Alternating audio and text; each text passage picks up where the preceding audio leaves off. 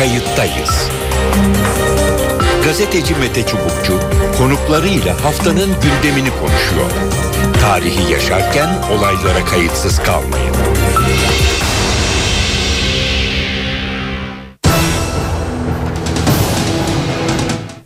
İyi günler efendim. Tarihi yaşarken kayıtsız kalmayın. Kayıttayız programına hoş geldiniz. Kayıttayız yine bu haftayı bu haftanın tarihini kayıt altına almaya çalışacak. Geçen hafta programımızı başka bir gündem dileğiyle kapatmıştık. Ama Türkiye'nin gündemi belki de son yılların en önemli olayı ile belirleniyor. Evet, yeni ve yine bir kayıttayız programında karşınızdayız. Konumuz Türkiye'nin günlerdir konuştuğu Gezi Parkı olayları malum. 18 gün geride kaldı. Sorun hala tam anlamıyla çözülebilmiş değil. Sanki sonuna gelindi gibi. Ancak olayların ya da krizin sonlandırılması adına önemli adımlar atılıyor. Bunlar da karşılık bulacağı benzer.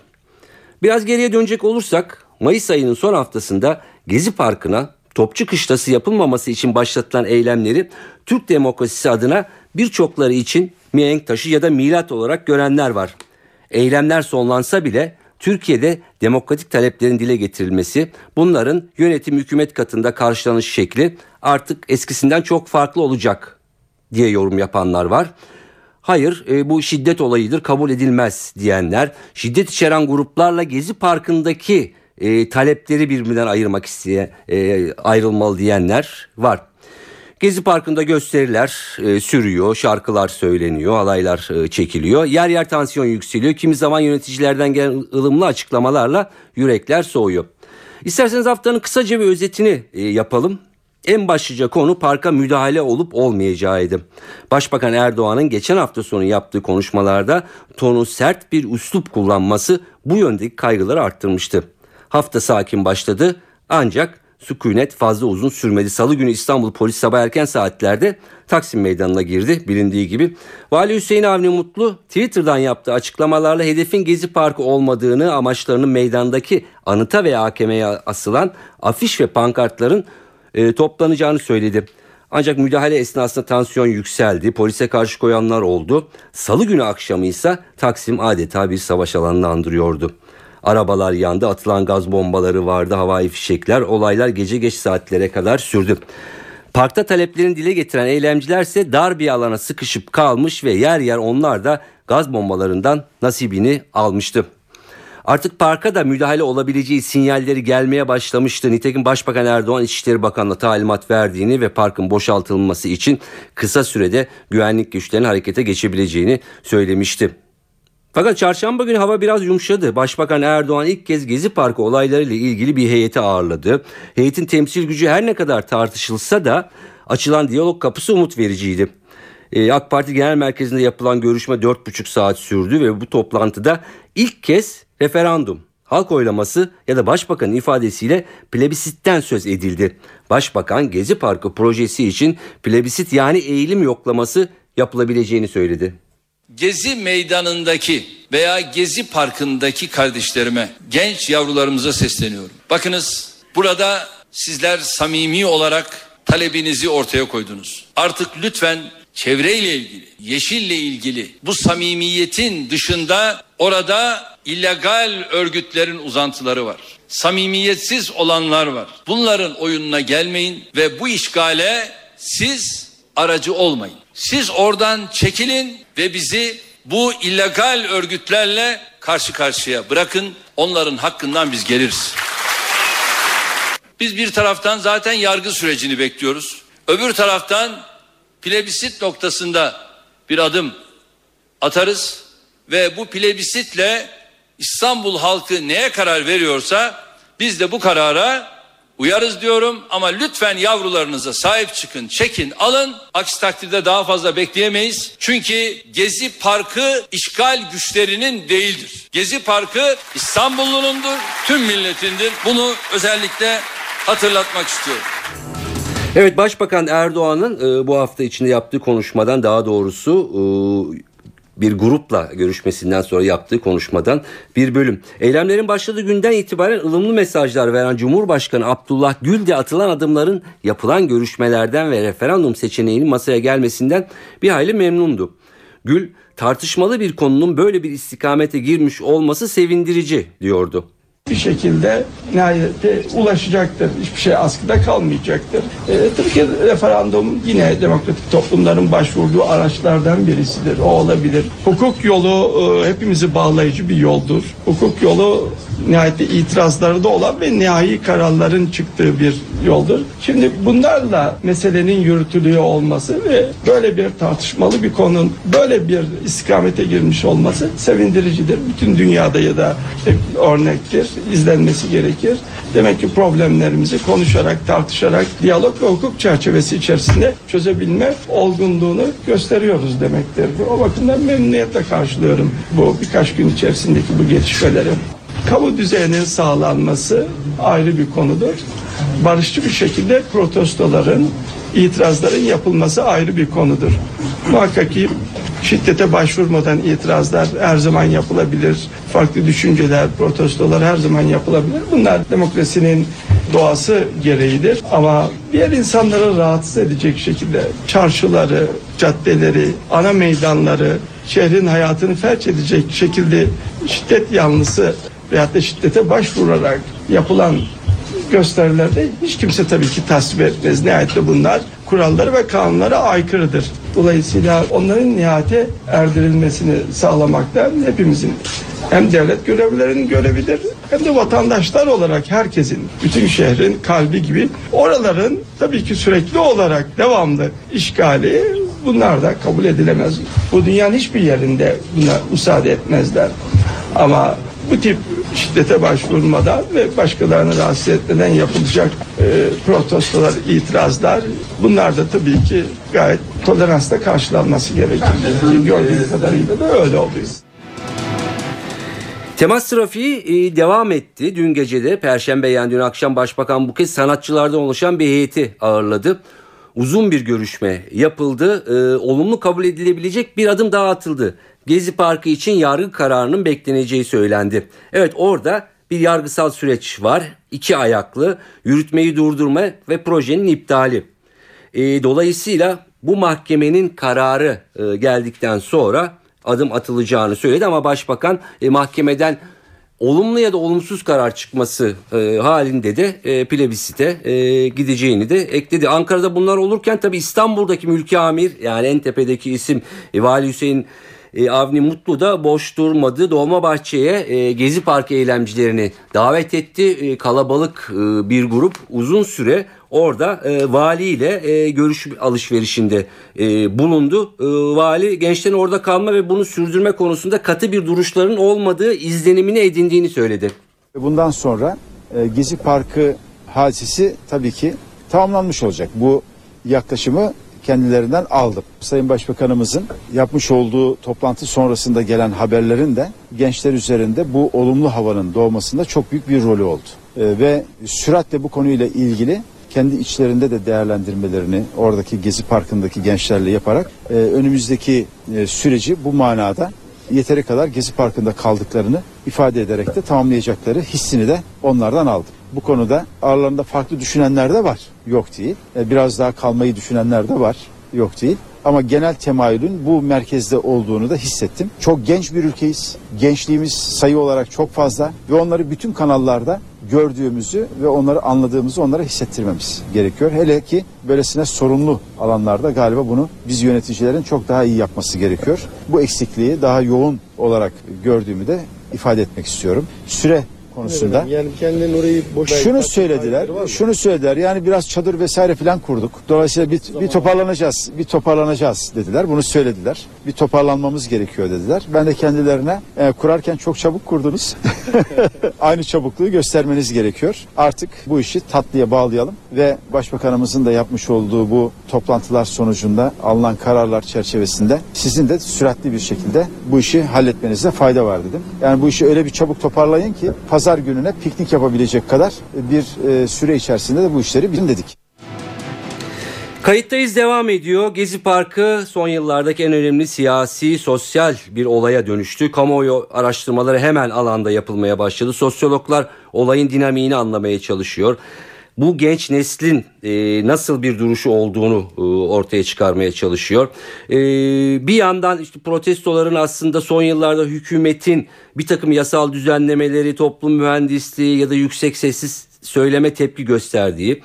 Başka bir kesim aslında bunun içinde farklı unsurların olduğu, dış ülkelerinde e, bir takım bir şeyler yapmak istedi, amacın farklı olduğu konusunda birçok görüş e, var. Şimdi bunları e, Tanıl Bora yazar, yayıncı, Birikim Dergisi yazarı, editörleri ve editörlerinden Radikal Gazetesi'nde de spor yazıları yazan e, Tanıl Bora ile konuşacağız. E, Tanıl Bora iyi günler. Merhaba, iyi günler. E, elimdeki soru bir hayli soru var. E, istersen e, hemen şuradan e, başlayalım. En genel, genel anlamıyla bu 18 günü nasıl değerlendirebiliriz? Çok büyük sordun. çok e, makro bir sordun. Valla e, yani e, endişe veren ve ümit veren iki yanı var herhalde. Sanırım en önemlisi o. Birçok insan e, endişeyle ümit arasında savunuyor. E, endişe şuradan var. E, çok büyük bir polis şiddeti var. Bence e, en önemli yanlarından biri bu. E, yani bir toplumsal bir sosyal muhalefete e, karşı e, muazzam bir e, polis şiddetiyle gösterilen bir tepki var. Hı hı. E, ve bunun da e, işte beraberinde getirdiği hem bir şiddet sarmalı hem de e, bütün bu olup bitenlerin salim kafayla, serin kanlılıkla konuşulmasını e, ne yapmak lazım, nedir? Bütün bunların serin, serin kanlılıkla konuşulmasını çok zorlaştıran bir ortam var. Hı hı. E, bu bir bu yanı var. İnsanı endişeye sevk eden. Bir de çok ümit veren bir yanı var. E, onu da şöyle söylemek istiyorum. Hani e, özellikle muhafazakar yazarlar e, burada böyle bir devrimden söz edilmesine çok bozuluyorlar. Hı hı. E, mesela Arap Baharı'na benzetilmesine çok bozuluyorlar. Ben e, rejim değişikliği ya da hükümeti devirmek anlamında bir e, devrimden söz etmiyorum ama e, bir tür sosyal devrim yaşadığımız ortada bence. E, özellikle genç insanlardan e, söz ettin sen de evet. e, konuşmaya girerken.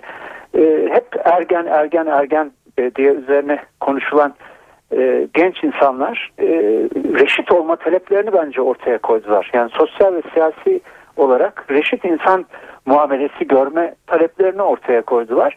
E, bu bence hakikaten devrimci bir olay. Hı hı. E, ve en az onun kadar önemlisi orada kendilerine başka bir hayat kurdular. E, yani çok güçlü bir yardımlaşma ve dayanışma evet. içeren e, hani bir ortak yarar için e, ortak fayda için fedakarca e, uğraşma e, birbiriyle yan yana durma e, deneyimini yaşamak bakımından hakikaten bir kendi hayatlarını değiştirdiler. Evet. E, ve hakikaten farklı bir hayat tarzını şu işte 10 küsur günlük zamanda kendileri de yapa yapa öğrenerek e, yaşadılar. Bu çok heyecan verici bir şey. Hani devrim gibi bir laf e, kullanılacaksa e, bunun için kullanılmalı bence. Bu bütün bence bu memleket içinde e, bir kazanım ve e, nasıl bir bitki evet. vereceğini ileride göreceğimiz Hı-hı. bir tohum. Ben öyle düşünüyorum. Yani gençler kendi devrimini yaptı. Evet yani e, şunu söylemek lazım. Tabii ki yani burası e, Arap ayaklanmalarına daki gibi bir şey e, değil. Bir hükümeti devirmek e, gibi bir niyet zaten e, orada yok. E, ama Konda'nın anketine e, elimde hemen o ilk başta söylediğin niçin işte e, parka geldiniz ya da parkla bütünleştiniz ya yanlış değilse yüzde 49'a yakını e, işte bu polis şiddetine karşı tepki duyduğu için oraya geldim diye de yanıt vermiş. Yüzde 79 hiç partiye, derneğe, kulübe üye değil. İşte sosyal alanda örgütleme yani yeni bir şey senin de söylediğin gibi umut e, anlamında. Evet. Ee, peki. Bir de şu tabii. önemli geliyor bana sözünü kesmiyorum. Yok hayır.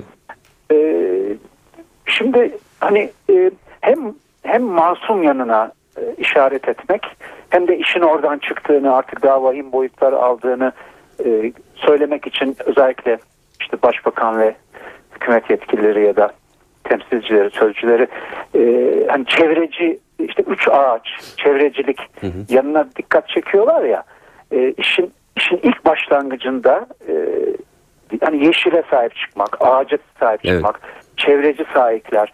Bun- bunlar var ama bence bunun yanı sıra başka bir şey daha var. E, kamusal alana, alana sahip çıkmak. Hı hı. Yani İstanbul gibi bir büyük şehrin göbeğinde insanların bir araya gelmesini sağlayan, karşılaşmalara imkan veren, Hı hı. yani şehir hayatını şehir hayatı yapan bir e, büyük alan, serbest alana sahip çıkmak, bunun ticarileşmesini, bunun kapatılmasını e, na karşı tepki bence çok önemli. Yani orada hiç yeşil olmayabilirdi. E, hiç hiç ağaç olmayabilirdi orada. E, ortak alan kamusal alan buna sahip çıkmak. Yani şehrin e, beraber yaşanacak dediğim gibi Hı hı. karşılaşmalara serbestçe insanların karşılaşabilmesine var olmasına imkan sağlayacak ortak alanlarına sahip çıkmak. Bence bu işin çok hayati yanlarından biri bu. Sadece sadece yeşilcilik anlamında çevrecilik değil yani Baş- Hı hı. daha başka bir boyutu da var. Belki Tanıl Bora şöyle de oldu zaten e, sen de sözlerinin başında bu insanlar bir araya e, gelip belki bu sizin söylediğiniz e, ortak alanda birlikte e, bulunma, e, dayanışma, yaşama işte bu yeni bir kültürü oluşma e, o yeni bir kültürün oluştuğu zemini de e, buldular E, sadece bir e, yeşilin ötesinde. Diyeyim e, başta çalışmadığım yerden sordunuz dediniz. Şunu sormak istiyorum. Yani çok e, ilgisiz gör- görünebilir. E, Türkiye'de bir devlet geleneği. Yani bu tek partiden Demokrat Parti'ye 12 Eylül cuntasından 28 Şubat'a e, ve bugüne kadar en temel özellik nedir? Yani Türkiye'deki devlet geleneğinin. E, Valla en temelimizdir bilmiyorum ama çok temel bir özelliğin vesayetçilik olduğunu e, işte burada e, yine görüyoruz. Hani bu biliyorsunuz e, siyas vesayete karşı çıkarak siyasal olana alan açmak e, AK Parti'nin AKP'nin nasıl ter- söylemeyi tercih ediyorsanız e, en önemli en güçlü siyasal iddialarından biriydi. Kend, güçlenmelerini sağlayan e, en önemli siyasal iddialarından biriydi. Bunun e, bu hükümet tarafından da sürdürülen nasıl bir devamlılık içerdiğini görüyoruz başka şeylerin yanı sıra. E, yani e, siyasal alanı e, sadece e, yani siyasetin yerine idareyi koymak, e, siyaseti bir idare tekniği olarak düşünmek e, ve e, ahaliyi esas olarak yönetilecek bir topluluk yani sadece seçimlerde desteğine müracaat edildi, edilip yönetilecek bir topluluk olarak görmek. Buradaki bir devamlılığı görüyoruz.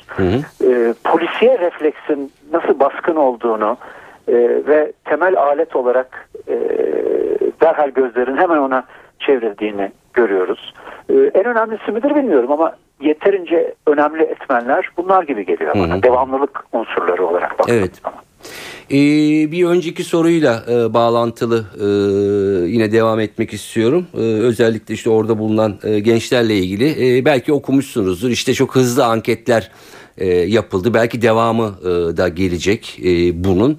E, işte 90 kuşağı ve o kuşakla ilgili e, bir takım çok hızlı e, veriler e, ortaya e, çıktı. E, ne dersiniz? Bunları takip ettiniz mi? Katılır mısınız bu ortaya çıkan tablo ya da yorumlara? Ya, izlemeye çalışıyorum tabii. Ee, yani tabii ihtiyatlı bakmak lazım. Çünkü e, yani biraz kendilerini anlatmalarına e, olanak tanımak, daha çok onları dinlemek lazım. Buna ihtiyacımız var diye düşünüyorum. E, bu konuda bence en dikkate değer e, yazılardan birini e, Radikal'in futbol sayfasında, spor sayfasında Banu Yelkovan yazmıştı. Bu kuşağın özelliklerini, bazı özelliklerini anlatırken o kolay konsantre olamama, e, kolay angaje olamama herhangi bir şeye ve e, çok talepkar olma, arzularının ve e, beklentilerinin çok yüksek olması, dolayısıyla kolay razı olmamaları, e, istemeleri, çok rahat istemeleri, e, bu özelliklerin bu eylemlerde göründüğünü söyle, söylemişti. E, bana çok üzerinde dur, yani üzerine düşünmeye değer geliyor bu. Bu onlara bir hakikaten bir e, işte iktidar bakış açısından bakıldığında çok arsızca görünen e, bir talepkarlık ve kolay razı olmama, e, kolay kolayca e, peki öyleymiş deyip arkasını dönüp gitmeme özelliği kazandırıyor. Bir yandan ama sanırım şunu da görüyoruz. E, bencilliği, ben merkezciliği hakkında çok konuşuldu bu kuşağın. Evet. E, belki e, belki öyle bir nüve hala var. E, birdenbire sihirli değnek değmiş gibi ortadan kalkmaz bu. Fakat bizzat bu deneyim onları onların bu özelliklerini belki dönüştürdü. Hı hı. İşte bunları biraz göreceğiz. Ee, ne kadar değiştirdi, ne kadar dönüştürdü. Bu e, sesli düşünmelerimiz ne ölçüde hakikate temas ediyor. Biraz göreceğiz. Biraz e, onlar işte anlatacaklar, gösterecekler bunu bize gibi geliyor bana. Evet e, biraz böyle daldan dala e, atlayacağım seni çünkü yakalayınca çok sık e, seni çünkü televizyon ya da radyoda e, duyamadığımız için e, sen biliyorum yani yazılarını atıfta bulunmasını en azından söz edilmesini çok e, sevmiyorsun ama e, biraz da örgütlü taraftar grupların rolünden e, bahsedelim. Çok e, konuşuluyor, konuşuldu. Evet. E, sokaklara e, çıktılar. Ne dersin? Evet aslında bu e, hani başta e, Arap Baharı'na benzetilmesinden pek hoşlanılmadığını e, söylemiştim. En benzeyen e, yanı yanlarından biri e, yani yüzeydeki en azından görünümlerinden biri herhalde bununla ilgili. Çünkü biliyoruz özellikle yani sen hepimizden iyi biliyorsun.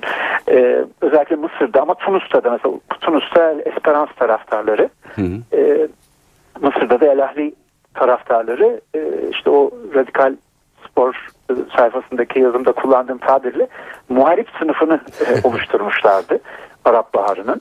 E, işte burada da e, çarşı özellikle bu özellikleriyle e, öne çıktı. E, bunun şöyle bir tek tek özelliği bu değil kuşkusuz ama bir bir özelliği şu. Daha doğrusu birkaç özelliğini şöyle sayabiliriz. Birisi ya sonuçta tribün grupları da e, militan taraftar grupları da sonuçta gençlik tabanına dayanıyorlar ve buradaki kalkışmanın ya damgasını vuran e, ruhla aynı dalga boyundalar. Hı. Aynı mizaçtalar. E, çok kesişme alanları çok fazla. Benzer bir dili konuşuyorlar. İşte mizahla, işte bazen argoya kayarak. Evet. Dolayısıyla kesişme alanları çok fazla. Bir de tabii yine hem işte Mısır'a, Tunus'a hem de Türkiye'ye baktığımız zaman, e, dünyanın başka yerlerine de baktığımız zaman e, yine polis meselesi var burada da bence. Çünkü taraftar grupları özellikle bu futbolun endüstrileşmesi dediğimiz süreçte e, giderek daha fazla polis tarafından kriminalize ediliyorlar. Kriminal gruplar olarak görüyorlar, görülüyorlar. Çok itilip kakılıyorlar. Hı hı. E, ve buna karşı oluşmuş bir tepkileri var. Bir de fazladan bir şey daha var. Taraftar gruplarının e, polisle didişme tecrübesi var. Evet biraz ee, tecrübeliler. Evet. E, çünkü bir de şöyle bir şey var. Özellikle Türkiye'ye baktığımız zaman aslında bu gruplar mesela siyasi gruplara nazaran çok daha tahammülle karşılanıyorlar polis tarafından.